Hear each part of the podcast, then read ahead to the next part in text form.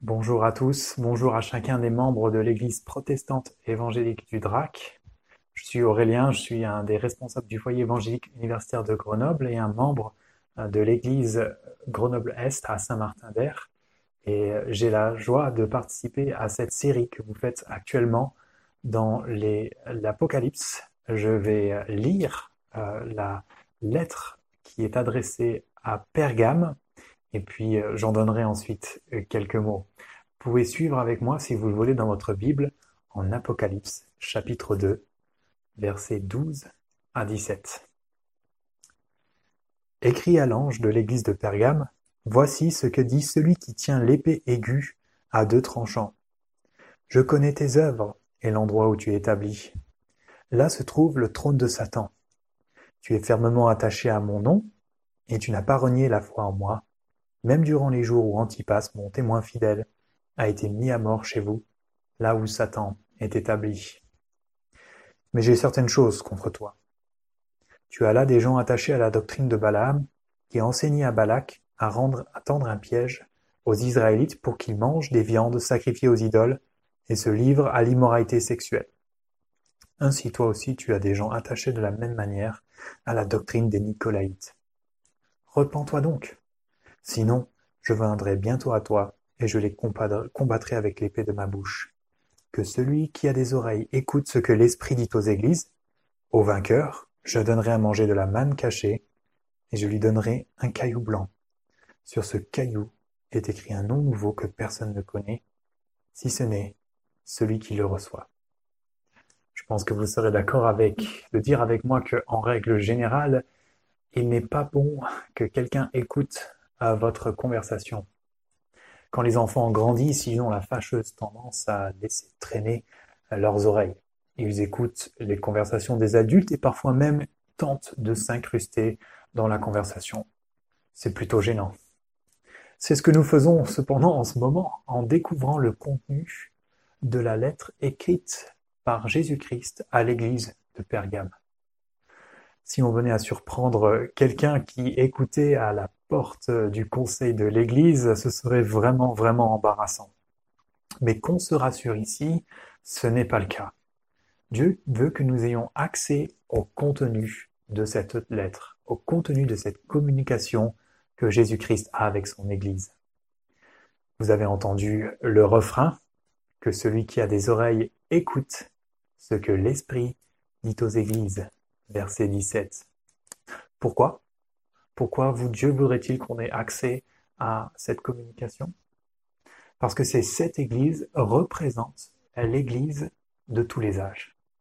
Les tensions, problèmes, épreuves auxquelles elles font face concernent toutes les Églises à travers l'histoire. Et avec Sardes et Thyatire, Pergame fait partie du club des églises dites mixtes. Ce sont des églises qui ont la réputation d'être euh, fidèles. Leur histoire passée est admirable, mais maintenant, elles font face à des défis qui les mettent en difficulté, voire en danger. En particulier en ce qui concerne Pergame, Jésus lui reproche son attachement divisé. Un attachement divisé. Alors quel est le problème à Pergame? Pergame est une église dont l'histoire est étonnante. Euh, sa réputation est déjà exceptionnelle. Regardez encore, s'il vous plaît, le verset 13. Je connais tes œuvres et l'endroit où tu es établi. Là se trouve le trône de Satan. Tu es fermement attaché à mon nom, et tu n'as pas renié la foi en moi. Même durant les jours où Antipas, mon témoin fidèle, a été mis à mort chez vous, là où Satan est établi. Par deux fois, il est fait mention du trône de Satan dans cette ville. L'auteur nous dit que Satan est présent. Satan, l'ennemi numéro un de Dieu et par conséquent aussi des chrétiens, est au cœur de la ville. De quoi s'agit-il? D'après les historiens, on connaît la réputation de Pergame, cette ville située dans la Turquie actuelle. Elle était à l'époque rempli d'idolâtrie. Il y avait là-bas un temple, un autel, pardon, dressé en l'honneur de Zeus. un chef-d'œuvre, une cathédrale en l'honneur de cette divinité païenne. Il y avait aussi un lieu de culte pour Asclépios, lieu de guérison et de miracle. Sur les monnaies euh, de la ville, l'emblème du serpent figuré. Et plus tard, cet emblème a été utilisé pour être la représentation, l'emblème du corps médical. Mais dans la Bible, cette représentation aussi, c'est celle de Satan, du diable, l'ennemi de Dieu. De même, les historiens nous rapportent que Pergame est l'une des premières villes à avoir instauré un culte officiel pour l'empereur. Voici ce que un des historiens nous dit.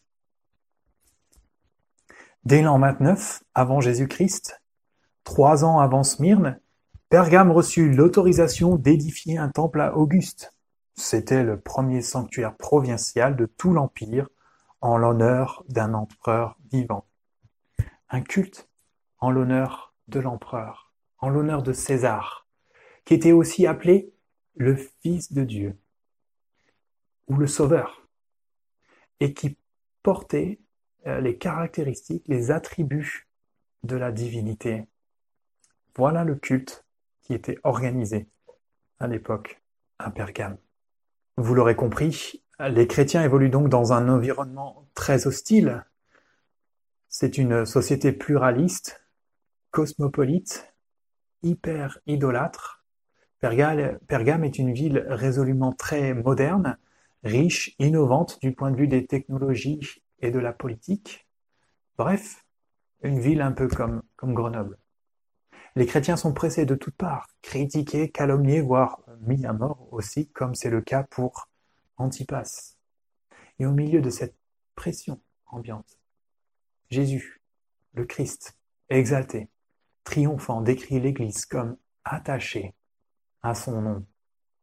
Et la suite de la phrase nous précise qu'il s'agit que ces chrétiens n'ont pas renié la foi en Jésus-Christ.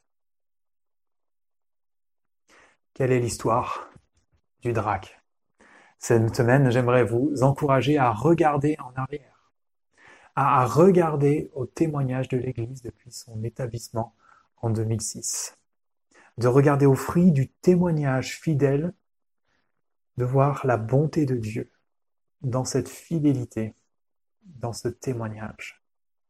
Il est rassurant de savoir que Jésus-Christ connaît la situation, le contexte dans lequel l'Église évolue. Et c'est un encouragement à saisir dans ces temps troublés. Ne baissons pas les bras. Regardons en arrière et réfléchissons sur l'histoire du témoignage du drac, voir sa fidélité et les, fruits que Jésus-Christ a apportés dans cette Église. Mais, mais il y a un mais. Comme je vous l'ai dit, cet attachement, il est divisé. Verset 14. Mais j'ai certaines choses contre toi, ou littéralement quelques petites choses contre toi. Tu as là des gens attachés à la doctrine de Balaam qui enseignait à Balak à tendre un piège aux Israélites pour qu'ils mangent des viandes sacrifiées aux idoles et se livrent à l'immoralité sexuelle. Pour décrire un, problème dans l'Apocalypse, Jean utilise parfois le nom d'une personne connue pour décrire ce problème. C'est un peu comme euh, parler du mal en faisant référence au Joker euh, dans Batman ou à Hitler pendant la Seconde Guerre mondiale. L'histoire de Balaam, elle est rapportée en nombre 22 à 25.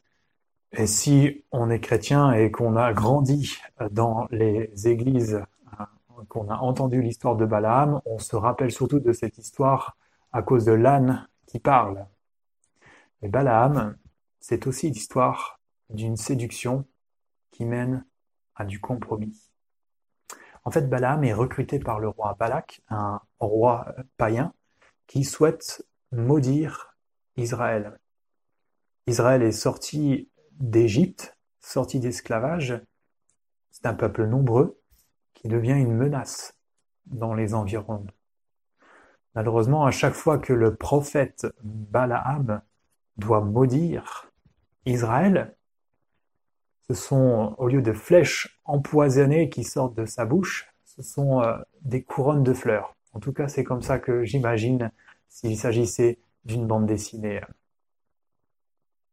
À la place des malédictions, ce sont des bénédictions. Alors que fait Balaam, euh, qui ne peut maudire le peuple, mais qui aimerait bien récupérer un peu d'argent, il suggère à Balak de séduire euh, les, Israélites en envoyant des femmes étrangères, en envoyant des femmes étrangères au peuple pour les faire tomber dans l'idolâtrie. Et on voit ça notamment en nombre 31. Et Jean nous dit que de la même manière, des gens sont attachés à la doctrine des Nicolaïtes. C'est-à-dire que des chrétiens de Pergame sont séduits et entraînés vers le compromis. Et c'est la même tactique hein, qui est utilisée de nos jours. J'imagine qu'aucune personne dans l'Église ne serait tentée du jour au lendemain à abandonner ou à changer de foi, de devenir athée ou bouddhiste. Interroger un membre de l'Église, demander-lui s'il aspire à devenir hindou, je pense que sa réponse serait bien évidemment non. De même, une Église ne devient jamais libérale en un claquement de doigts. C'est-à-dire qu'une Église n'abandonne jamais du jour au lendemain l'autorité de la Bible. C'est en fait une pente glissante. C'est petit à petit. Quand les membres commencent à trouver des arrangements, quand on commence à cacher certaines choses, quand on s'excuse, on excuse, on excuse son, son comportement en disant qu'il y en a bien d'autres dans l'Église qui font de même. Après tout, on est au XXIe siècle, l'important, c'est d'être sincère. Vraiment?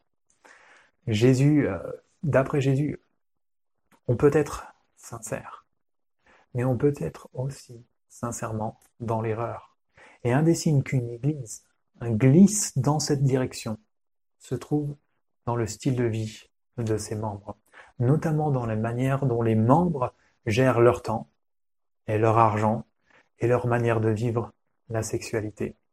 Bien entendu, il ne nous viendrait pas à l'esprit euh, aujourd'hui d'aller au temple pour adorer Zeus. Aujourd'hui, euh, le mot Athéna fait référence à une marque de sous-vêtements ainsi que Hermès. Pas de danger pour nous de tomber dans l'idolâtrie de ces dieux-là. Néanmoins, il ne faut pas oublier que pour les Grecs déjà, ces idoles étaient adorées non pas en tant que telles, mais ce, qu'elles pour, qu'elles représentaient le pognon, le pouvoir, le plaisir. Et manger des viandes sacrifiées aux idoles et se livrer à l'immoralité sexuelle, c'est en fait se compromettre et se mettre en marche sur un chemin dangereux. C'est une séduction qui mène au compromis. Personne ne nous demandera aujourd'hui ouvertement de renier Christ au boulot. Par contre, on pourrait nous faire comprendre que si on veut accepter un poste ou une certaine promotion, ben notre foi, on est prié de la laisser au placard. Ou quand un membre sait depuis un certain moment que Dieu lui montre quelque chose qu'il doit changer dans sa vie, et que pour l'instant, il résiste, il cache le truc, il trouve des petits arrangements, il relativise en se disant qu'il y en a bien d'autres dans l'Église qui font pareil. Ça, ce sont les dangers d'une séduction qui mène à la compromission. Pour la Bible, l'hétéropraxie est toujours un signe d'hétérodoxie. Qu'est-ce que je veux dire par là? Eh bien, quand les membres d'une Église ne vivent plus ou ne s'encouragent plus les uns les autres, ou leurs enfants à se conduire et à vivre d'une manière digne de l'Évangile, c'est qu'ils sont en train de nier l'enseignement de l'Évangile. Ils sont en train de s'attacher à la doctrine de Balaam des Nicolaïtes et donc de renier petit à petit la foi en Jésus-Christ. Et le danger, si les membres de l'Église ne se reprennent pas, le danger, c'est de se retrouver face à un ennemi inattendu, non pas la, société euh, incrédule, non pas Satan lui-même, mais Jésus. Est-ce que vous avez vu ça dans le texte? Verset 16. Repends-toi donc, sinon je viendrai bientôt à toi, et je les combattrai avec l'épée de ma bouche. Ça, c'est vraiment surprenant. Ce, ce, pas les, les, les, responsables uniquement qui doivent se repentir. Ce ne sont pas les quelques membres qui ont commencé à glisser. Mais c'est toute l'Église. Repends-toi donc, sinon je viendrai bientôt à toi. Peut-être sommes-nous un peu euh, secoués par euh, cet appel au changement. Mais c'est peut-être que nous n'avons pas la même vision de l'Église que la Bible. L'Église est un ensemble de personnes. Et pour une société individualiste comme la nôtre, ça peut nous remuer, voire nous choquer. Mais ce n'est pas tout. Celui qui reprend, c'est le Christ lui-même. Celui qui tient l'épée aiguë à deux tranchants, verset 12. C'est lui qui s'apprête à combattre avec l'épée de sa bouche, c'est-à-dire, dans le contexte de l'Apocalypse, sa parole. De quoi est-il question dans ces versets? Je crois qu'il est question d'un jugement, d'un jugement qui vient sur l'Église, un jugement de Jésus lui-même, un jugement au travers de sa parole. Si l'hétérodoxie mène à l'hétéropraxie, alors l'orthodoxie, un enseignement saint, conforme à l'évangile qui vient de Jésus lui-même, grâce à la parole, sera la base du jugement sur laquelle l'Église sera jugée. Et la seule alternative face à ce jugement, c'est le bilan et le changement. Si ma première question pour vous était euh, quelle est votre histoire, pourquoi, pour, pour, pour quelles sont les choses pour lesquelles on peut se réjouir au DRAC par rapport au témoignage fidèle depuis toutes ces années, ma, ma deuxième question c'est à quoi ressembleront vos 5, 10 prochaines années? Quel est l'état de l'Église du Drac par rapport au danger de la séduction et du compromis, de cette descente lente vers un libéralisme Dans quel domaine êtes-vous le plus vulnérable en ce moment? Est-ce que je peux vous encourager cette semaine dans la prière à réfléchir à cette question et peut-être en tant que membre de cette Église à envisager sérieusement du changement? Il y a un enjeu pour chacun d'entre nous. Notre joie éternelle, verset 17. Que celui qui a des oreilles écoute ce que l'Esprit dit aux églises. Au vainqueur, je donnerai à manger de la manne cachée, et je lui donnerai un caillou blanc. Sur ce caillou est écrit un nom nouveau que personne ne connaît, si ce n'est celui qui le reçoit. Tout comme Dieu a nourri son peuple dans le désert. Allusion encore au livre des Nombres.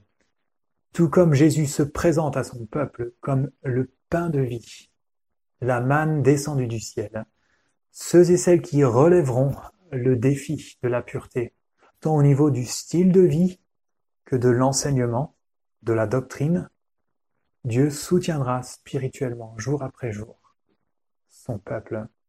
Dieu nous fait la promesse de nous satisfaire quotidiennement et perpétuellement.